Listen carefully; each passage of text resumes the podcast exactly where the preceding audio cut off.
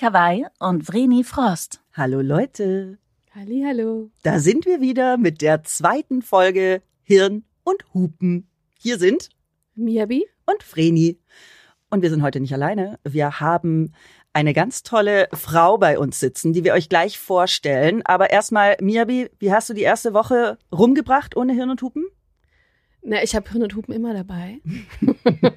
Gott sei Dank. Ich liebe ja auch beide. Oder alle drei, je nachdem, wie man zählt. Ähm, aber ich finde es so geil, dass wir für jedes Thema wirklich vier Folgen zur Verfügung haben. Und diesmal, nachdem wir beim letzten Mal über unsere eigenen Erfahrungen gesprochen haben, eine Expertin hier mhm. haben, die wir jetzt nach Lust und Laune befragen können. Das ist eine Premiere hier. Wir sind im Themenblock Keine Mutter und sprechen über Kinderlosigkeit, egal ob gewollt oder ungewollt. Zum Anfang geben wir euch noch mal kurz zwei Facts. Der genau. erste Fakt ist, in der Altersgruppe zwischen 30 und 50 Jahren haben, Stand Februar 2022, gut 7,02 Millionen Deutsche kein Kind. Dafür kann es gleich mehrere Gründe geben. Zu wenig Geld, zu wenig Zeit, nicht der richtige Partner oder die richtige Partnerin, Ungebundenheit, Wunsch nach maximaler Freiheit und so weiter. Ja? Oder halt Unfruchtbarkeit. Und der zweite Fakt ist, dass sich die Kinderlosenquote in den letzten 40 Jahren fast verdoppelt hat. In der ersten Folge haben wir uns ja persönlich dem Thema keine Mutter gewidmet. Wenn ihr es noch nicht gehört habt, dann könnt ihr direkt bei Folge 1 einsteigen. Heute haben wir bei uns Helen Sange, aka Doc Femme Vital. Hallo Helen. Hallöchen, vielen Dank für die Einladung. Hallo. Wir freuen uns mega, dass du da bist. Helen, du bist Gynäkologin und Sexualtherapeutin. Du eröffnest bald deinen eigenen Space mit dem, ich sag's jetzt einfach, obwohl du noch nicht wusstest, ob wir es schon announcen sollen, mit dem sensationellen Titel Obenrum, Untenrum. Passt perfekt zu Hirn und Hupen. Das muss announced werden. Du bist, Titel. du bist auf Instagram erfolgreich als Doc Femme Vital unterwegs. Folgt ihr gerne. Ähm, ihr findet das natürlich auch verlinkt in den Show Notes. Und du bist bestrebt, die Menschheit über den weiblichen Körper und Sexualität aufzuklären. Habe ich was vergessen, Helen? Wahrscheinlich ganz viel. Es gibt noch mehr über dich zu sagen, aber ist das so korrekt? Ich würde ganz gerne noch hinzufügen, ähm, dass ich Berlins vielleicht erste gender-inklusive gynäkologische Praxis bin. Ich habe auch viele Transgender-Patienten ähm, und ich finde das wichtig, dass sie auch mit eingeschlossen werden, weil viele auch noch weiterhin weibliche Geschlechtsorgane haben. Das würde ich ganz gerne noch dazu fügen. Ganz wichtiger Fakt. Ja, Helen, wir haben dich heute hier, weil wir das Thema Kinderlosigkeit gerne natürlich auch aus professioneller Perspektive behandeln wollen. Es gibt ja die bewusste Entscheidung, keine Kinder zu bekommen, aber es gibt auch die unbewusste, sozusagen medizinisch und sexuell spannend und relevant sind ja beide. Definitiv. Helen, inwiefern hast du als Gynäkologin mit Frauen zu tun, die sich bewusst gegen ein Kind entscheiden oder einen unerfüllten Kinderwunsch haben? Also es fing eigentlich schon von Tag eins an als äh, Karriere. Damals als Assistenzärztin in den Kliniken hatte ich viel mit ungewollten Schwangerschaften zu tun in meiner ersten Klinik. Also viele ähm, operative Abtreibungen Später gesellten sich auch unerfüllter Kinderwunsch dazu an einer anderen Klinik, die sehr viel ähm, mit Endometriose zu tun hat, äh, Bauchspiegelungen macht, Gebärmutterspiegelungen mit äh, Blauprobe. Also man, man gibt so eine, ein blaues, eine blaue Flüssigkeit in die Gebärmutter, die dann über die Eileiter austritt und man dann guckt, sind die Eileiter durchgängig, ja, nein. Kleiner Fun Fact, diese Blauprobe gibt es auch in der Porzellan- Fabrikatur. Ich durfte mal die königliche Porzellanmanufaktur in äh, Berlin mit ins Studio und da macht man auch die Blautauche, um zu sehen, ob da irgendwelche Risse im Porzellan sind. Interessant. Ist es ähnlich? Also ja, man, man kann die gut sehen. Ne? Also man sieht die gut, wenn die austritt, dann sieht man, aha, da ist es durchgängig. Man kann auch sagen, okay, bläht sich auf oder ja. ist verzögert im Austritt. Aber interesting. Mhm. Ist das die gleiche wie die Ersatzflüssigkeit in der Periodenwerbung? gut möglich. Genau. Weitere Punkte, also Kontaktpunkte sind natürlich Verhütung ja, also in, in der Praxis, aber auch ähm, als Sexualtherapeutin begegnet mir das Thema jetzt auch immer öfter. Unerfüllter Kinderwunsch, aber auch ungewollte Schwangerschaften oder auch aktive Entscheidungen gegen Mutterschaft ähm, können oder auch Vaterschaft können ähm, auch sexuelle Funktionsstörungen auslösen. Also ich habe in verschiedenen Bereichen Kontakte mit diesen Themen. Was ich jetzt direkt spannend finde, ist, du hast ungewollte Schwangerschaft gerade angesprochen. Im Moment ein Riesenthema, das Ja. uns als Gesellschaft sehr beschäftigt. Wie hast du das erlebt in der Klinik? Ähm, Wie akzeptiert ist das? Wie geht man damit um? Ähm, Wie erlebst du das Thema Abtreibung? Also das war halt mein erster Kontaktpunkt. In, Im Studium wurde das nicht so gut an, also leicht angerissen vielleicht, aber es war jetzt kein, keine aktive Vorlesung darüber. Ähm, meine erste Erfahrung war, dass viele Kollegen sich auch verweigern, das zu tun. Also es gibt Häuser, die es gar nicht machen, kirchliche Häuser beispielsweise, aber es gibt auch Kolleginnen, die aus eigener Überzeugung heraus das nicht machen wollen. Also Darf man das als Arzt? also man kann schon sagen, dass man das nicht machen möchte. Also kann, man kann nicht dazu gezwungen werden. Ja. Ich persönlich empfinde es aber als ähm, Pflicht ist halt schwierig, aber es gehört dazu. Ich möchte auch gerne meine Arbeit komplett machen können. Ich möchte sowohl Kinderwunsch machen, ich möchte aber auch Frauen helfen, die keine Kinder wollen. Ich finde, es ist alles, hat alles seine gleich äh, und sollte auch gleich behandelt werden. Also ich finde es zum Beispiel schwierig, bis, da, bis dato, bis das Gesetz gekippt wurde, dass es schwierig ist, überhaupt, überhaupt Informationen über einen Schwangerschaftsabbruch zu erhalten. Das ist jetzt Gott sei Dank anders und es gibt auch Dank. sehr mutige Frauenärzte und Vereine, die sich sehr bemühen, irgendwie das möglichst zugänglich zu machen. Auch jetzt, ähm, weil ich sehr viele englischsprachige Patienten habe, ne, die des Deutschen nicht mächtig sind, die haben Schwierigkeiten, überhaupt Informationen rauszufinden. Mhm. Ne? Also wenn man auf diese Berlin-Seite geht, es gibt zwar eine englische Seite, aber irgendwie ist es sehr wie so ein Dschungel und sehr undurchsichtig. Ähm, also ich finde es wichtig und es gehört meiner persönlichen Meinung nach dazu. Ich finde es ehrlich gesagt krass, dass man sich als Ärztin oder Arzt weigern kann, sowas zu machen, weil es gibt ja den sogenannten Hippokratischen Eid. Und das ist das eine, was mir dazu einfällt. Und das andere ist, ich frage mich, lernt man im Studium äh, eine Ausschabung, also wie man eine Abtreibung durchführt? Weil du gemeint hast, es gab keine Vorlesung. Also es gab keinen, keinen großen themenzentrierten Punkt, aber ich würde jetzt mal sagen, lernt man im Studium eine Ausschabung? Nein, aber die, man lernt in seiner Assistenzarztlaufbahn die Ausschabung und die Ausschabung bei einem Schwangerschaftsunterbrechung unterscheidet sich nur geringfügig von einem von einer Ausschabung bei anderen Erkrankungen.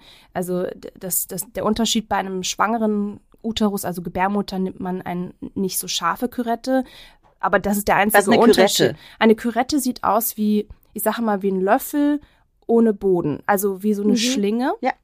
Ah, ich hatte eine Schlingenexzision, als Das- ich HPV hatte. Das ist wiederum was Das ist was, okay. anderes. Mhm. Also da, da sieht das aus, ähm, das ist wie so ein Draht, wo Strom durchfließt und das ist für diese Schlingenexzision. Äh, eine Kürette ist ein, ein Gegenstand, das fest ist aus Metall mit einem Griff und oben ist, ja, sieht aus wie eine feste Schlinge. Sie ist dick und es gibt eins, das scharf ist und eins, das nicht scharf ist. Das Also kenne der- ich, glaube ich, in kleiner zum Pickel ausdrücken.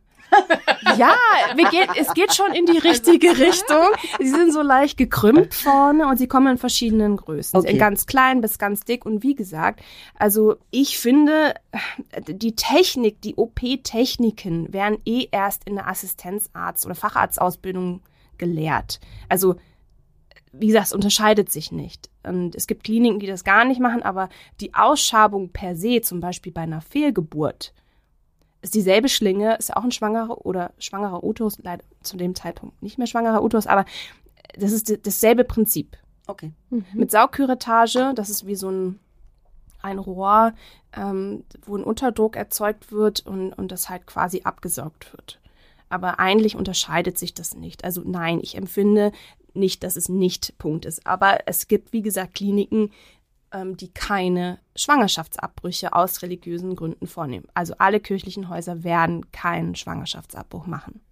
Und Kollegen, ja, und Kollegen, also meine Erfahrung ist nicht, dass sie, dass, dass sie irgendwie gegen Abbrüche sind, sondern eher bei uns Frauen und jüngeren Frauen so ein bisschen so ein abergläubischer Mood mit dabei ist. Wenn ich jetzt ein Leben töte, jetzt sind wir mal ganz drastisch, ja, Mhm. Und ich will vielleicht später schwanger werden, dann äh, so leichte abergläubische Gefühle, dann werde ich vielleicht selbst nicht schwanger. Also das ist das, was ich persönlich erlebt habe in meiner Dass das Ärztinnen denken, ja. wenn sie das bei jemandem machen? Ja, also ja. Dass sie selber nicht mehr schwanger werden können. Also das ist jetzt kein Glaubenssatz, ne? Also Ja. das, Ja, ja. aber aber das sind so diese ganzen underlying Gefühle. Okay, wow. Wow. Äh, Jeder Mensch ist unterschiedlich. Der Ja. eine ist ähm, ist ganz klassisch, äh, ich mache A und dann mache ich B dazu und dann kommt C raus. Und es gibt Leute, die vielleicht mh, vielleicht nicht unbedingt gläubig sind, aber jeder Mensch ist unterschiedlich und das trifft auch auf So Ärzte Karma, zu. oder? Ja, so ein bisschen. Ja, mhm. Also sie wollen das nicht machen, weil sie nicht unbedingt, weil sie selbst jetzt hochreligiös sind Mhm. und denken, sie müssen, sie dürfen das nicht machen, sondern eher, was ist, wenn ich später mal schwanger werden möchte? Und das ist auch bei den Frauen auch so, by the way. Also Frauen, die Schwangerschaftsabbrüche vornehmen, gerade in jüngeren Jahren, haben echt Angst davor, später in Anführungsstrichen vom Universum bestraft zu Und dann werden. nie wieder schwanger werden Genau. zu können. Das kann ich sogar nachvollziehen. Mhm. Den Gedankengang hatte ich tatsächlich. Ich hatte eine Abtreibung Mhm.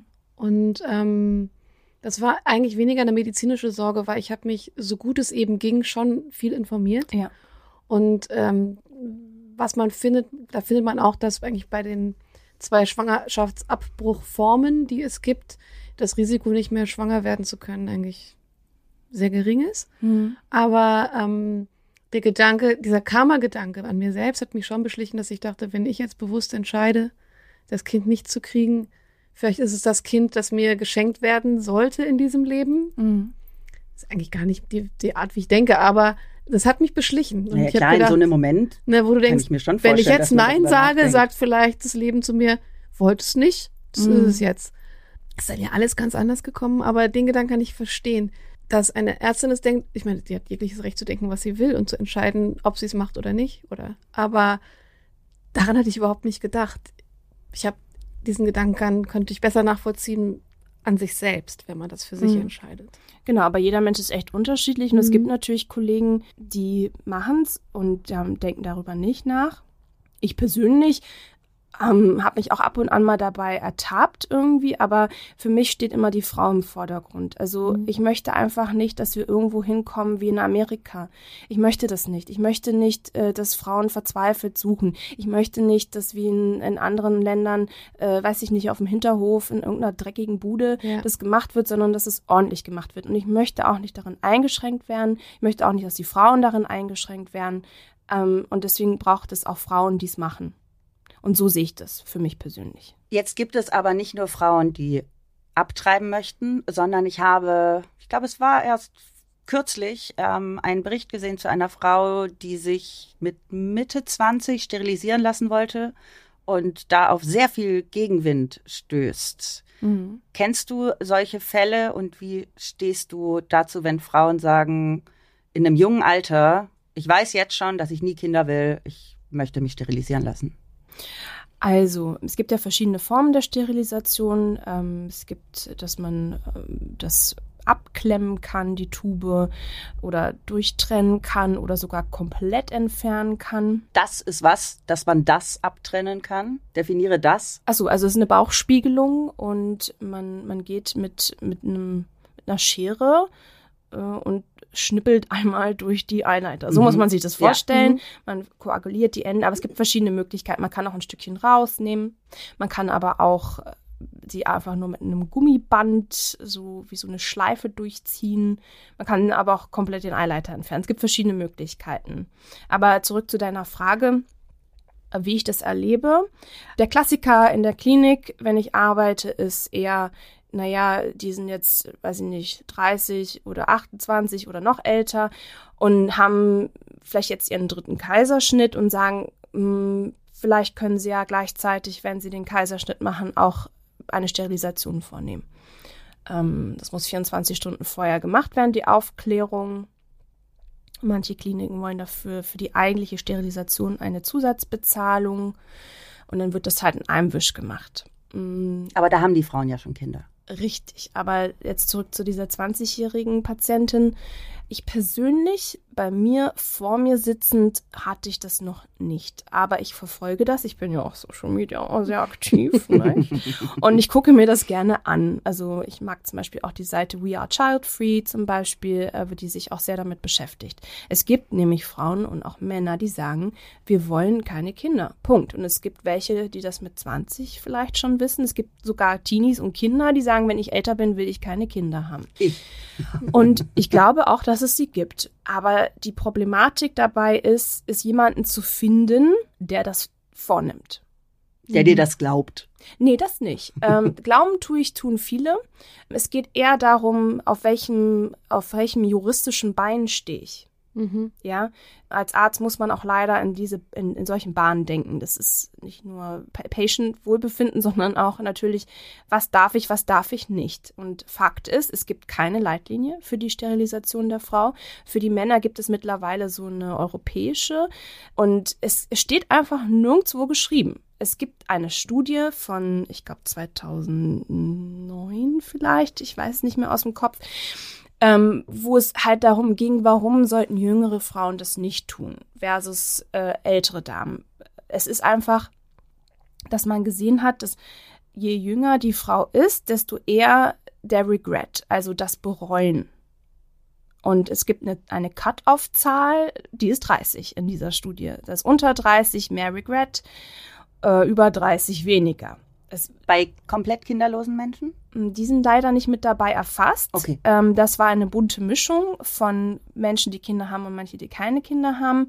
Äh, es wurde zum Beispiel auch erfasst, ähm, dass der Regret auch häufig ist bei jüngeren Frauen, die schon Kinder haben, die sagen, ja, wir haben schon drei mit 20 und dann sagen alle, ja klar, will sie noch keine weiteren Kinder mehr, klar, machen wir die Sterilisation. Kann sein, dass sie mit Mitte 30 einen neuen Partner hat und sagt, äh, ich möchte doch noch mal. Und da gibt es auch ähm, Zahlen zu. Aber es steht de facto nirgendwo geschrieben, so richtig. Also in der Klinik habe ich irgendwann mal gelernt, ich glaube im vierten Ausbildungsjahr, die magische 60-Regel. Oh, wow. Und zwar. Okay, also ab 60 Also. bin ich mir dann Nee, nee, nee, nee, also. sicher. Genau, also ich, ich erläutere mal die 60. Also, wenn du das Alter der Frau mit dem Anzahl der bereits vorhandenen Kinder multiplizierst und auf 60 kommst, go, go, go für die Sterilisation. Wenn du nicht auf 60 kommst, no Sterilisation. Dann sprechen wir aber von der Tatsache, dass, dass man Sterilisation als äh, beendete Kinderplan, Familienplanung betrachtet und sagt, jetzt ist gut, jetzt haben wir zwei bis drei äh, Kinder geworfen und ähm, jetzt machen wir mal den äh, Sack zu, Jupp. oder? Und ähm, es zieht also nicht in Betracht, dass eine Frau einfach ganz bewusst sagt, ich möchte nicht. Und mit dem Regret muss ich halt selber auch umgehen. Das ist mein, es gibt doch ganz viele Entscheidungen im Leben, die man nun mal trifft. Und dann kannst du die bereuen oder peng. Ja. Und wenn es, wenn ich das richtig verstanden habe, die Leitlinie dem Arzt, der jetzt nicht sagt, du darfst das nicht, dem Alter, äh, und du jemanden findest, müsstest dir doch eigentlich freigestellt sein, das zu entscheiden. Ich möchte als Beispiel nur anführen, aus meinem erweiterten Bekanntenkreis ist das der Fall. Die kennen sich auch beide untereinander nicht, aber da ähm, es gibt einen Kollegen eines Freundes, der hat sich sterilisieren lassen mit 32. Er hat gesagt, er möchte sieht keine Kinder in seinem Leben. Er hat einen Termin gemacht, Mhm. hatte seine Fotosuchenberatung, was auch immer da ansteht, OP, Peng. Und die Partnerin einer äh, Ex-Kollegin von mir, Mhm. die leben in einer gleichgeschlechtlichen Beziehung, aber das spielt ja eigentlich keine Rolle erstmal, die aber bisexuell ist, Mhm. hat für sich entschieden, Kinder kommen für mich definitiv niemals in Frage. 30 Mhm. und hat gesagt, ich möchte eine Sterilisation. Mhm. Und dann kamen die Fragen, die, die mal nicht gestellt worden sind, nämlich, was ist, wenn sie das später mal bereuen? Was Mhm. ist, wenn ihr Partner sagt, er möchte Kinder? Wo sie gesagt hat, ich geht sie ja nichts an, aber ich lebe in einer gleichgeschlechtlichen Beziehung, ähm, möchte nur das für mich ausschließen, weil ich auch andere sexuelle Kontakte habe. Und aber was hat denn das eigentlich damit zu tun, was mein, was ich für meinen Körper entscheide, was, was der Partner mal möchte oder nicht? Mhm. Denn die Fragen richteten sich alle nach dem, was sagt denn ihr Mann dazu, Mhm. dass sie praktisch keine Kinder haben wollen. Also nochmal, es gibt keine Leitlinie für die Mhm. Frauen, aber es gibt eine europäische Leitlinie für den Mann. Okay. Und in dieser Leitlinie, also für die Andrologie, Schrägstrich Urologie, steht drin, dass auch unter 30 das in Frage gestellt werden soll und dass auch ein, eine ausführliche Aufklärung auch zu erfolgen hat, auch diese Was wäre wenn Spiele, ähm, die gehören auch mit dazu. Also Okay. de facto hätte dein Kumpel auch diese Fragen gestellt bekommen sollen. Aber er war Aber- ja über 30. Ja, aber es gehört mit dazu. Also Mhm. man mit über, also man sagt nicht, okay, du bist 30, es interessiert mich nicht. Also du hast keine Vorgeschichte, du hast, also ja, Ja. du hast die 30 erreicht, los geht's, schnipp, schnapp. Ja, also Ja. darum geht es nicht. Also es geht in, in allen Aufklärungen, egal was man macht, dass man auch diese Themen anspricht, sowohl wie für Mann als auch für Frau. Dass Frauen dem Sexismus ausgesetzt sind, das ist ja leider nichts Neues für uns. Und wir haben alle eine, also die Frau hat eh schon eine, eine Historie an, was alles Männer entscheiden durften und was nicht. Ja. Ähm, und jetzt ist es halt noch der Körper, aber Gott sei Dank sind wir ja, äh, dürfen wir selbst entscheiden über unsere Körper. Aber das ist auch so meine Naja, Pers- geht so, ne? ja, also es ist meine persönliche Meinung auch. Also ich finde, wie du das gerade angesprochen hast, Miyabi, Frauen, also nicht nur Frauen, Menschen machen alles Mögliche mit ihren Körpern. Ja, da werden Brüste vergrößert, Nasen verkleinert, weiß ich nicht. Und klar, da, da sagt auch immer, es kann sein, dass du das äh, früher oder später vielleicht bereust. Aber es gibt die reproduktiven Organe sind irgendwie ein heiliger Gral. Das ist sowohl in der Religion so, also das merke ich auch als Sexualtherapeutin, also Menschen mit stark religiösen Hintergründen. Ja, also das ist ein Mysterium und da muss aufgepasst werden und da darf es darf nicht befleckt werden und da müssen Kinder rauskommen und es müssen Kinder gemacht werden. Also das ist so ähm, so un untouchable irgendwie, finde ich. Sehr unfrei auch. Ja, definitiv. Und ich finde persönlich, meine ganz, ganz persönliche Meinung, dass jeder das Recht haben sollte, über seinen Körper zu entscheiden. Absolut. Ähm, aber, also A, wie gesagt, dieser juristische Standbein, aber auch, man möchte auch irgendwie nicht als Arzt involviert sein in Fehlentscheidungen. Also nicht nur aus Mhm. Angst vor einer gerichtlichen, vor einem gerichtlichen Urteil, sondern auch menschlich. Ja, wir möchten schon das Beste für den Patienten, würde ich jetzt mal so behaupten, für alle Ärzte. Und manchmal muss man gründlich aufklären und Sachen auch in Frage stellen, nicht drüber entscheiden, sondern in Frage stellen, finde ich, damit der Mensch auch eine fundierte, wissenschaftlich fundierte Entscheidung treffen kann. Dass aber die Wissenschaft da total schwammig ist, das können wir vielleicht auch nochmal erwähnen. Und ich würde sagen, zu den Frauen, die gerne sterilisiert werden wollen, es gibt immer einen, der es macht und man kann immer noch versuchen, durch eine Rechtsberatung als Patient und auch als Arzt da auch was zu machen.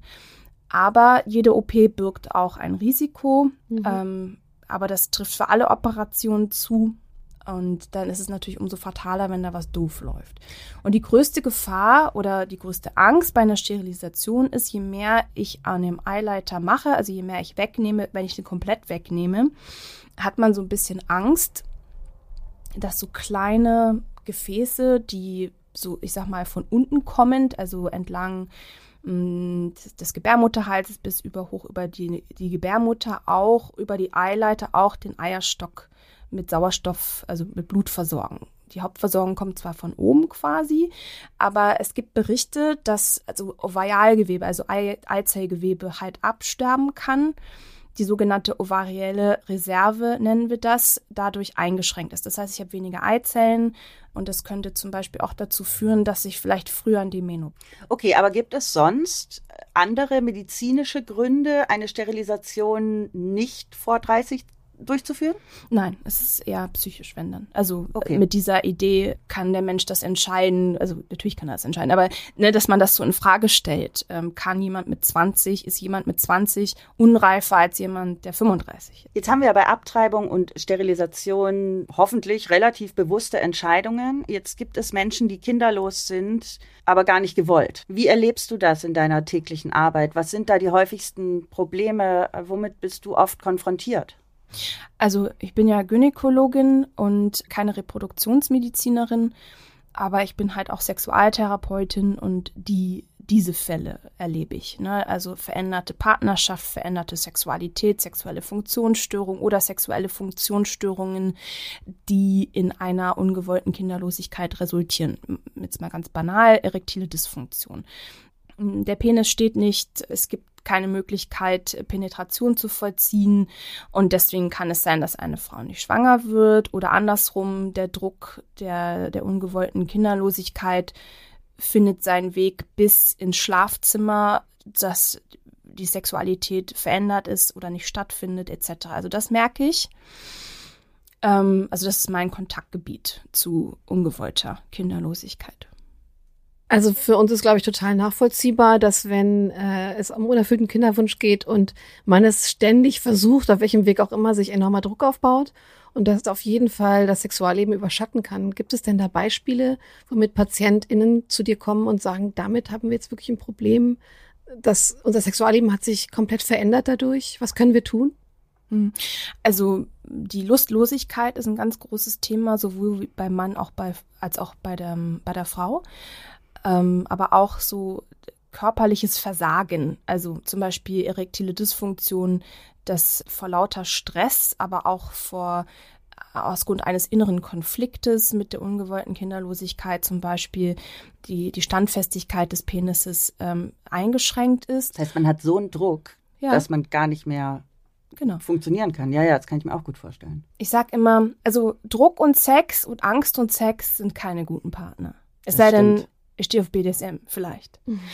ähm, ich sage immer, unsere steinzeitlichen Vorfahren, ja, wenn die in einer Angst- und Stresssituation waren, weil der Säbelzahntiger vor, vor, vor der Höhle stand oder weil nichts zu essen da war, dann ist das Letzte, was denen in den Sinn gekommen ist, sich Lass doch mal Vögel. Komm, wir machen einfach den Stress zu tun gerade. Ja, und weil das hätte dazu führen können, dass jemand aufgegessen worden wäre oder verhungert wäre oder, oder, oder.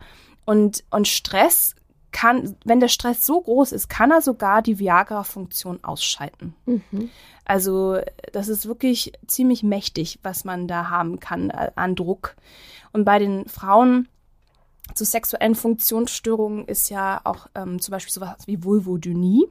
Vulvodynie ist eine nicht organische oder nicht erklärbare Schmerzen, Jucken, Brennen im, der, im Bereich der Vulva.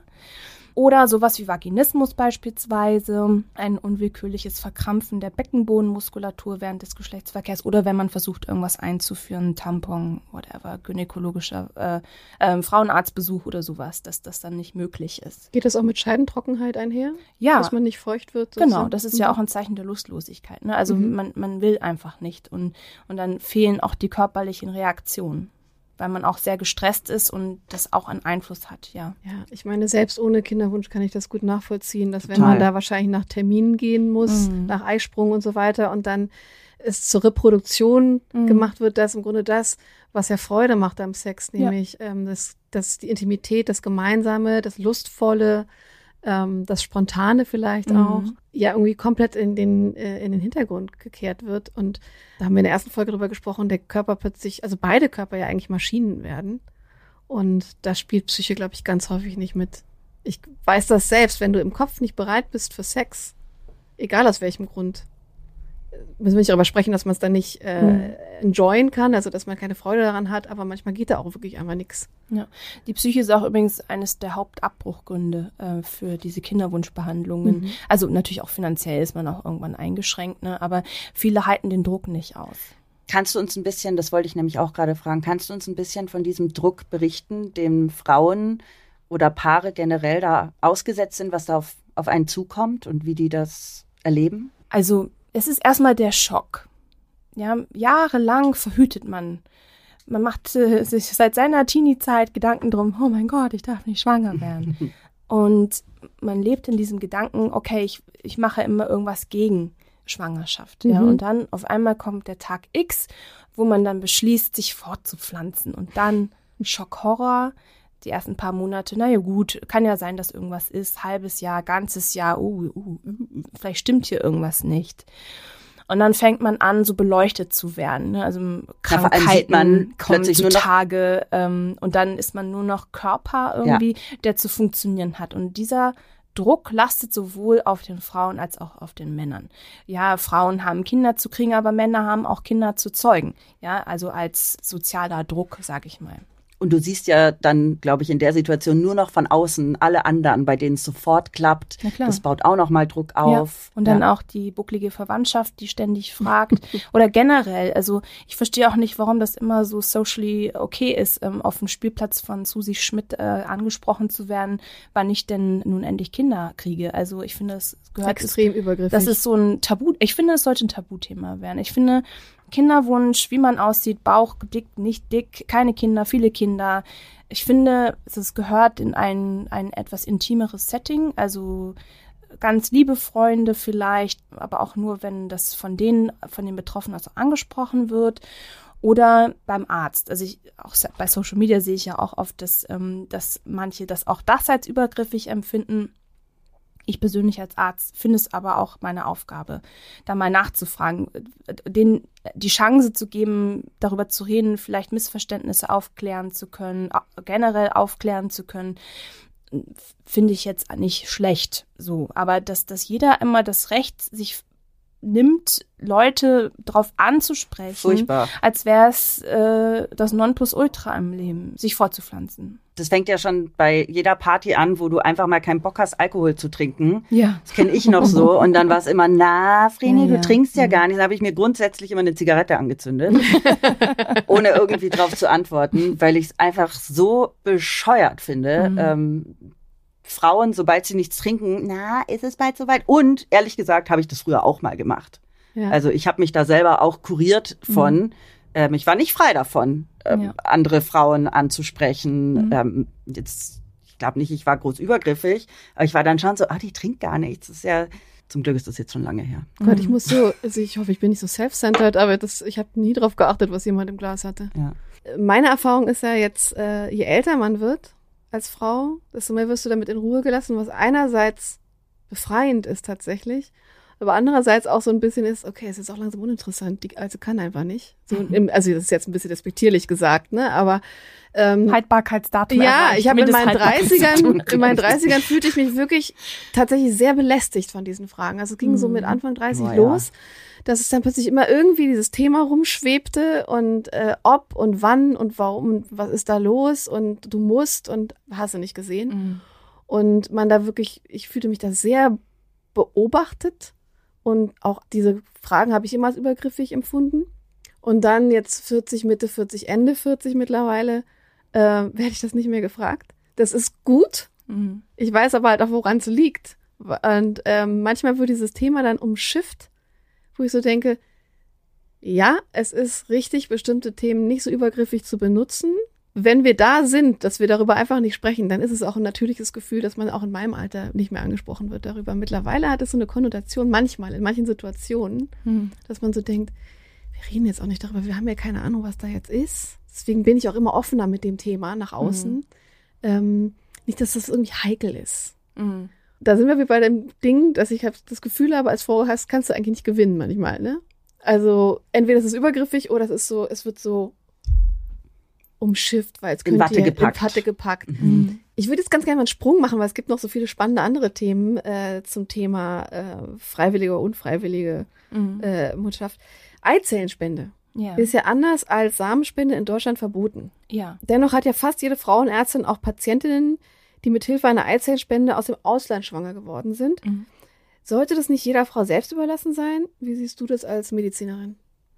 Also es ist ein bisschen unfair, wenn man so sagen möchte. Also ich finde es auch sehr interessant, dass es äh, der erste Punkt ist beim Embryonenschutzgesetz. Wenn man sich das durchliest, ist wirklich der allererste Punkt. Also es geht generell so um Fortpflanzungstechniken, missbräuchliche Anwendungen, äh, Geschlechterwahl, solche Sachen. Aber der aller, allererste Punkt ist wirklich, mit Freiheitsstrafe bis zu drei Jahren oder mit Geldstrafe wird bestraft, wer auf eine Frau eine fremde, unbefruchtete Eizelle überträgt. Ist der allererste Punkt. Dann kommen alle anderen Punkte, also ganz hinten Geschlechterwahlen und solche Sachen. Also das finde ich interessant, ähm, aber auch warum? Gefängnis tatsächlich. Also na, Haftstrafe. Geldstrafe oder ähm, Haftstrafe. Haftstrafe, mhm. Und die Frau an sich wird nicht bestraft, sondern der Arzt Ja. oder die Ärztin.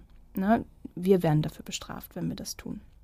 Also ich finde es unfair, dass es den Frauen nicht erlaubt ist, ähm, weil zum Beispiel die Samenzellspende durchaus erlaubt ist. Der einzige Unterschied ist, dass eine Samenzellspende jetzt nicht so ähm, für den Mann ja nicht gefährlich ist. Äh, vielleicht ähm, insofern, dass Kinder ja auch Recht auf Auskunft haben mittlerweile. Also dass die damit rechnen müssen, dass sie, dass vielleicht jemand irgendwann mal vor der Tür steht. Ähm, aber für die Eizellenspende, also aus gynäkologischer Sicht ist es halt so, ist ein etwas erhöhtes Risiko, also fast doppelt so hohes Risiko für diese ähm, Präeklampsie, auch im Volksmund Schwangerschaftsvergiftung genannt. Oh, okay. Aber auch so für Wachstum und damit verbundenen Wachstumsretardierungen der Kinder. Also die müssen, es muss ganz wichtig, also Frauen, die das gemacht haben, die werden ja nicht abgestraft, äh, sind ja nicht strafbar, auch wenn sie ins Ausland gegangen sind und auch der Gynäkologe sollte es wissen. Man muss, ich finde, man so tra transparentes sagen. Aber eine 50 Prozent erhöhte. Äh, also doppelt so hohe, ja erhöhte. Finde ich schon krass. Also das mhm. ist schon ja auch ein Argument gegen die Eizellenspende. Genau, aber man kann da versuchen, ein bisschen gegenzusteuern, indem man zum Beispiel Aspirin einnimmt. Okay. Äh, also nicht, nicht äh, aus freien Stücken, sondern bitte in Absprache ja. mit einem Gynäkologen. Also ähm, es gibt da so Parameter, die erfasst werden, wie, also wann ist das Risiko erhöht für eine Präeklampsie, wann nicht. Und das würde man zum Beispiel mit einem Degum 2-3 Schaller besprechen, wenn man zu diesem frühen Ultraschall geht in der 13. Schwangerschaftswoche. Da wird es dieses Risiko ähm, bemessen. Und dann sollte man ganz klar, klipp und klar sagen, wie dieses Kind entstanden ist, damit man auch gute Vorsorgeleistung haben kann, dass man einer, einer mal öfter nachguckt, einer mal öfter nachmisst, ähm, aber auch so die, die Ge Gewichtsentwicklung des Kindes auch gut verfolgt. Wir sind jetzt fast am Ende der zweiten Folge. Mia, ich weiß nicht, ob es dir auch so geht. Ich habe jetzt seit ja, ungefähr 80 Minuten, nämlich seit der ersten Folge, immer noch das Gefühl, dass ich dieses Thema nicht so richtig greifen kann. Und ich würde total gerne aber mal schaffen, so, so, so einen Bogen zu spannen. Also wir haben gesprochen über Sterilisation, über Abtreibung, ähm, über unerfüllten Kinderwunsch. Ähm, und das ist so ein Riesenfeld und ich fühle mich da so ein bisschen verloren und brauche so einen kleinen, so einen kleinen Horizont. Ähm, deswegen, Helen, was rätst du denn Menschen, die einen unerfüllten Kinderwunsch haben, bei denen vielleicht sehr viel Druck aufgebaut ist. Ähm, wie schafft man es denn, sich in so einer Situation wieder dem Positiven auch hinzuwenden und vielleicht doch, ja, keine Ahnung, Stress rauszunehmen? Ich, hm. ich weiß nicht, wie das funktioniert. Also in, in Beratung rate ich, berate ich nicht. Also als Sexualtherapeutin nicht. Das, wir reden drüber und wir, also es geht eher darum, dass der Patient für sich seinen Weg findet und nicht den oder diejenige begleite. Es ist wichtig, sich im Klaren zu werden, wer bin ich eigentlich und was kann ich eigentlich. Ich bin nicht nur definiert über meine Reproduktionsfähigkeiten. Ähm, es gibt auch noch andere Möglichkeiten, Adoption, wenn man das auch noch haben möchte. Ist klar, anscheinend möchten die meisten ein eigenes Kind haben als ein anderes Kind, aber das gibt es auch noch. Aber vor allen Dingen sich wieder auf seine Partnerschaft zu konzentrieren und zu merken, was habe ich hier eigentlich, was möchte ich? Und wenn beide im selben Takt schwingen, ist es auch sehr hilfreich. Also interessanterweise gibt es auch nicht unbedingt mehr Trennungen ähm, nach, bei unerfülltem Kinderwunsch. Manchmal schweißt es sogar, sogar zusammen. Also wichtig ist wirklich drüber reden, das nicht in sich hineinfressen und vielleicht auch geeignete Anlaufstellen, ähm, und, um das mal professionell vielleicht mal zu besprechen. Die da wären? Also ich meine, Psychotherapeuten, Sexualtherapeuten, aber auch ähm, manche Kinderwunschkliniken bieten das auch an, so eine psychologische Beratung, Schrägstrich Begleitung. Also ich finde, man merkt jetzt nach zwei Folgen keine Mutter, dass das ein extrem spannendes, sehr, sehr umfangreiches, aber auch ein extrem sensibles Thema ist. Und wir haben ja heute noch nicht mal Regretting Motherhood, also Frauen, die bereuen, Mutter geworden zu sein, gestriffen gestreift, ich weiß, also bis zur dritten Folge weiß ich, wie man das, wie man wieder so was es ist, gestreift. Also äh, wir haben ja auch hier im Grunde nur diese, dieses Riesenthema angekratzt. Umso wichtiger finde ich, dass wir mit dem Thema weitermachen. Und in der nächsten Woche ähm, sprechen wir tatsächlich auch mit einer prominenten Person über diese Thematik. Mal gucken, wen wir dazu finden. Es ist gar nicht so einfach, sich diesem Thema wirklich zu öffnen, was ich total verstehen kann. Wer, wer möchte gerne über Unfruchtbarkeit oder äh, äh, Regretting Motherhood oder was auch immer sprechen öffentlich, gerade wenn man in der Öffentlichkeit steht. Aber wir müssen mehr darüber sprechen und ich bin froh, dass wir noch zwei Folgen die Möglichkeit haben, das zu tun. In der vierten Folge auch mit euch. Deswegen möchten wir euch auch bitten, gebt uns Feedback, gerne auch teilt eure eigenen Erfahrungen. Das geht wunderbar auch anonym, entweder per Mail, Sprachnachricht oder bei Instagram. Und alle Infos dazu gibt's in den Show Notes. Und Helen, du hast gerade einen Satz gesagt, der mir sehr hilft, generell für dieses komplette Thema. Ähm, ich habe mir einen kleinen Horizont gewünscht, den habe ich jetzt auch für mich äh, persönlich gefunden für dieses Thema. Du hast gesagt, ich muss herausfinden, wer ich bin. Und dann hast du gesagt, ich werde nicht definiert durch meine Reproduktionsfähigkeit. Das finde ich einen ganz starken Satz. Ähm, den nehme ich mit aus dieser Folge und Miabi und ich sagen Danke dass du hier bei uns bist heute.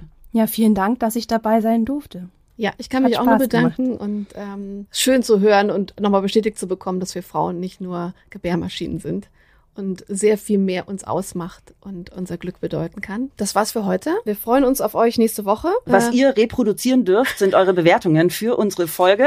Multiple gerne. Genau. Bewertet uns, äh, teilt gern die Folge, schreibt uns Feedback. Wir freuen uns riesig, dass ihr heute auch dabei wart. Absolut. Und redet mehr über dieses Thema. Wir hören uns nächste Woche bei Hirn und Hupen. Eure Vreni und Miabi.